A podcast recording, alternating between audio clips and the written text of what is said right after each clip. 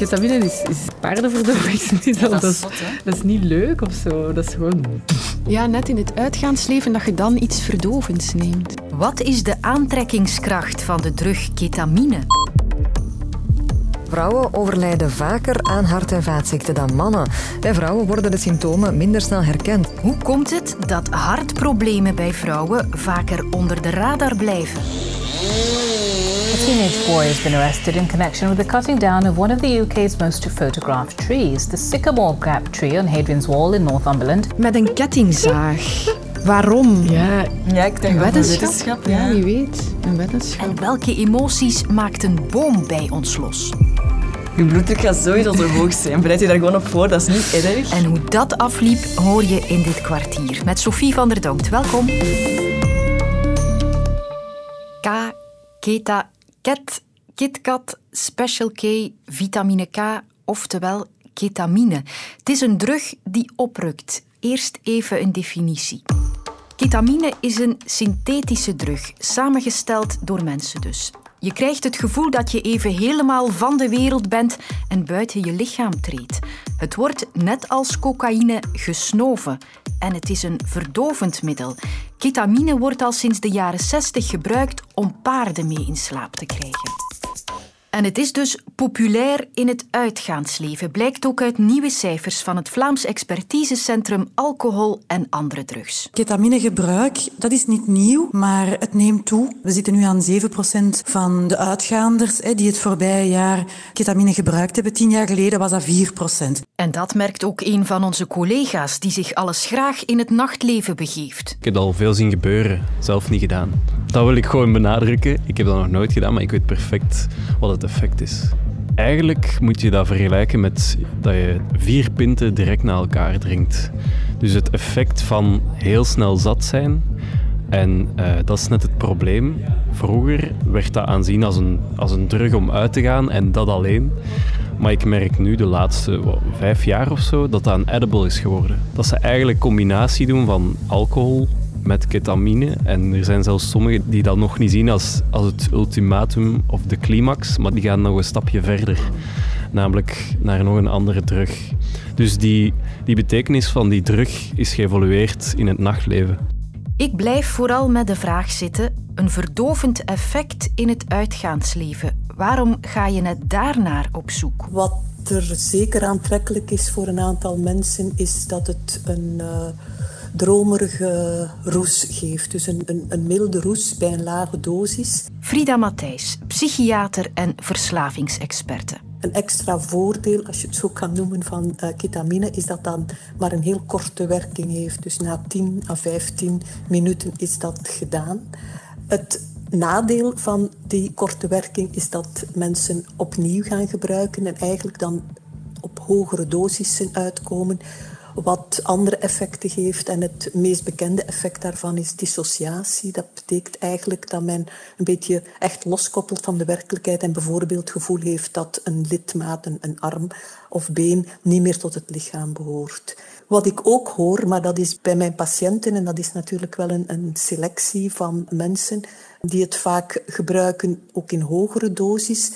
En dat zijn mensen die eigenlijk zoiets nodig hebben om de inwendige, sterk negatieve emoties uh, even kwijt te geraken. Die dus eigenlijk in een roes willen om zich wat beter te voelen, om even los te koppelen van de, ja, van de eigen negatieve gedachten. En dat is ook waarom Zoe ooit voor ketamine koos. Dat vertelt ze anoniem aan ter zake. Um, ja, ik heb een depressie en een posttraumatische stressstoornis. En als ik ketamine gebruik, dan heb ik het gevoel dat ik naar mijn problemen op een objectieve manier kan kijken als ik daarboven sta. En ja, dat doet gewoon minder pijn dan de herinneringen doen minder pijn. Ondertussen is Zoe in behandeling voor haar ketamineverslaving in een psychiatrisch ziekenhuis. Het is ook bij ons op de markt als een geneesmiddel dat kan gebruikt worden, maar enkel in zeer strikte omstandigheden en voor een afgeleide groep van ernstig depressieve patiënten waar andere behandelingen niet bij geholpen hebben. Ehm, en ik zou niet graag hebben dat mensen met depressie nu denken, als ik ketamine neem, ga ik mij voorvoelen of zo. Omdat men ook onderzoek gedaan heeft van ketamine bij gezonde mensen. En dat geeft juist meer psychoseachtige symptomen. Dus dat is eigenlijk riskant. Maar wat zegt dit over onze samenleving? Als een drug die ook werkt als een antidepressivum alsmaar populairder wordt. Het feit dat psychische klachten en eigenlijk allerlei klachten en onbehagen gemedicaliseerd worden en dat er gezocht wordt naar een pilletje om dat op te lossen, dat is niet nieuw. Dat is niet iets van de laatste jaren, daar maken we al lang mee. Maar ik ben ook niet meer zo jong, dus ik heb zicht op een aantal decennia terug, waarbij ik denk van als het leven wat rustiger was en uh, voorspelbaarder, was het voor veel mensen ook wel hanteerbaarder. Men eist wel veel en nu zeker van jonge mensen is de, de flexibiliteit die van mensen gevraagd wordt, eisen die gesteld worden zijn wel hoog. En in die zin ben ik niet zo gerust uh, in de evolutie. Als men dan telkens hoopt om dat met een medicijn op te lossen, dat gaat ook niet lukken natuurlijk. Hey, hallo. Ik had net gebeld om mijn bloeddruk eens te laten nemen. Dan gaan we dat doen, hè? Ja, dat is goed. En wat denk je dat er gebeurt als een hypochonder voor een podcast-item over hartaandoeningen bij vrouwen een kleine controle laat doen? Voilà. De alarm gewoon naar beneden laten hangen. En moet gewoon stil zitten, hè.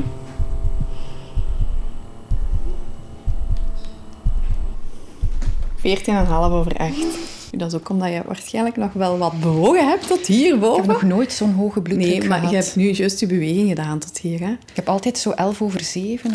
Nu, dit is niet dramatisch, hè. 14,5. Maar ik snap wel, als je 11 Ja, ja. is dat wel een groot verschil van normaal niet. Ja, dan zat er maar één ding op voor mij. Op de dag van het hart ging ik te raden bij cardiologe Sophie Gevaert van de UGent.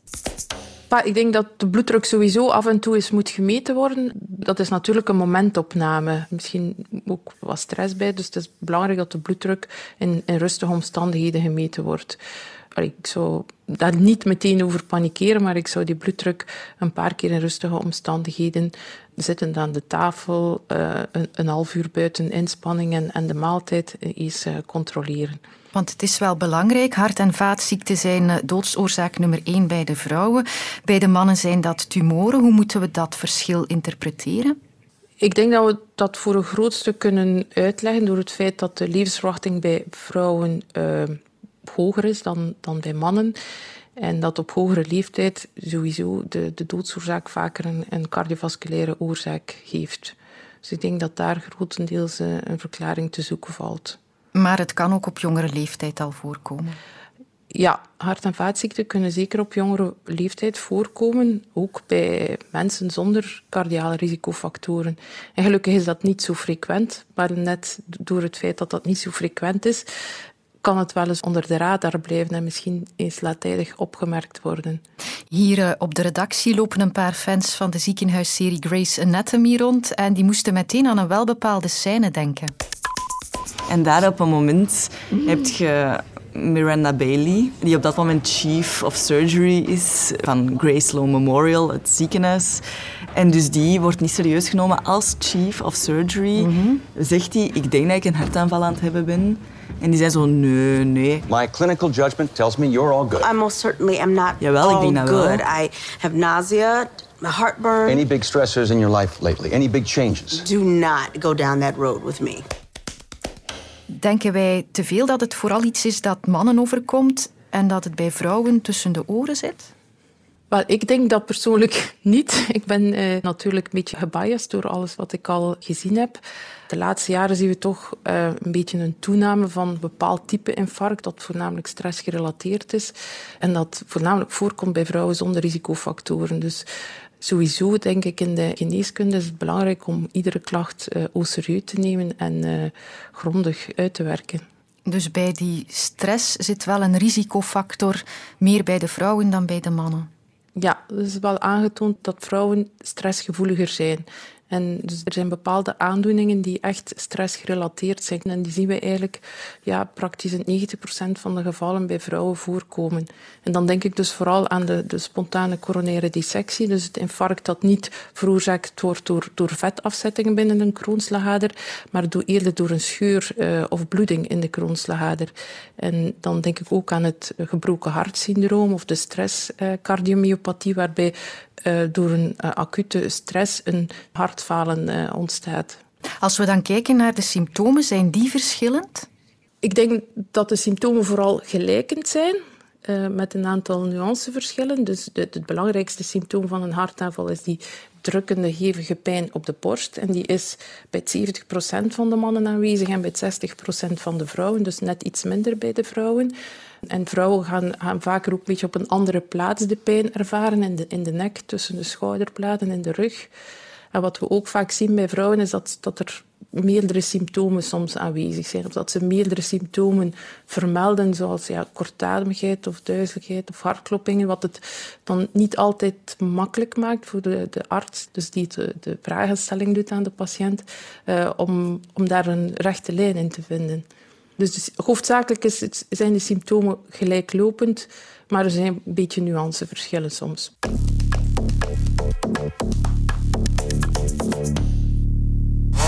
Een kettingzaag en het was voorbij. De Sycamore Gap Tree in Engeland is niet meer. De politie opende meteen een onderzoek en heeft intussen een 16-jarige verdachte opgepakt. 200 jaar stond de boom statig en trots tussen twee heuvels aan de Romeinse muur van Hadrianus. De boom was ook al te zien in de Robin Hood-film met Kevin Costner. Veel mensen moeten dit verlies verwerken. To be honest with you, like choked up. I've just found out about this and I'm sitting in a car park in Hexham weeping. And I know that's a real emotional reaction, but this isn't just vandalism, this is an attack on nature. I think it's just the most heart-wrenching news. Sometimes you wonder about people's behaviour and people's mindsets and the memories of you know, people right across the world with that tree. Dat is niet altijd even, even duidelijk waarom, maar onze houding ten aanzien van bomen die varieert ontzettend eh, bij het publiek. Dit is Martin Hermie, emeritus professor bos- en natuurbeheer aan de KU Leuven.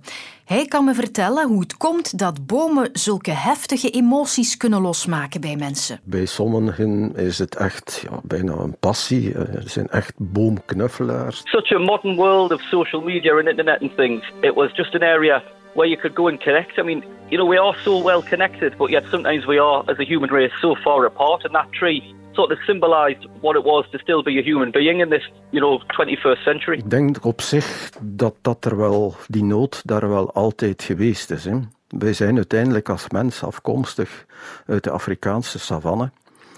Daar staan eenmaal bomen en die bomen bieden schaduw, die bieden beschutting. Dat brengt ons in een rustige stemming.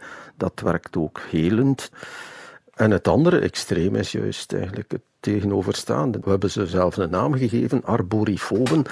Ze zijn compleet tegen bomen en het, is, het eindigt zelfs in bomenhaat. Hè. Het zou dus wel eens kunnen dat de veller van de iconische Robin Hood-boom in Engeland daar last van had. Maar ook in ons land hebben mensen al eens de drang gevoeld om bomen geweld aan te doen. Ik herinner mij een voorgeval in de Liereman, in het Turnhoutse, waarbij een hele reeks bomen uh, enorm beschadigd zijn.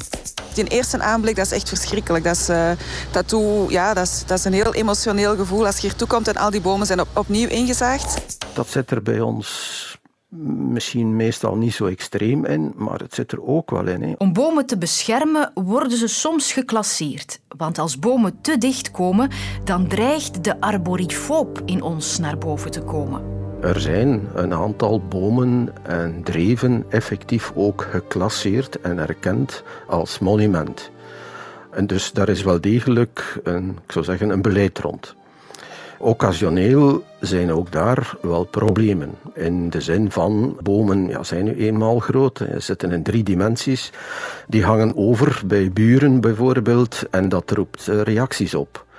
Ja, moet ik het gaan zeggen. En zolang die boom niet staat voor mijn deur uh, of tegen mijn perceel aan, dan is het goed. En dat is ontzettend jammer. Hè. Alleen al als je weet dat een boom van 40 centimeter diameter, dat je daarvoor meer dan 200 bomen nodig hebt van 4 centimeter diameter om diezelfde stockage uh, aan uh, koolstof te kunnen hebben. Hetzelfde wat de koeling. Hè. Bomen ons, geven ontzettend, zijn echte airco's. William Blake, een schrijver uit de 18e eeuw, omschreef het ooit, ik heb het in het Nederlands vertaald, een boom die sommigen tot tranen toe ontroert, is in de ogen van anderen enkel een groene sta in de weg. Weet je wat? Ik ga een mooi exemplaar uitkiezen om even te ontstressen bloeddruk hopelijk te laten zakken. Prettig weekend. Luister ook naar de nieuwe aflevering van de podcast De Verdwijning van Britta Kloetens over hoe er twaalf jaar na haar verdwijning toch nog een doorbraak kwam. Nu in de app van VRT Nieuws.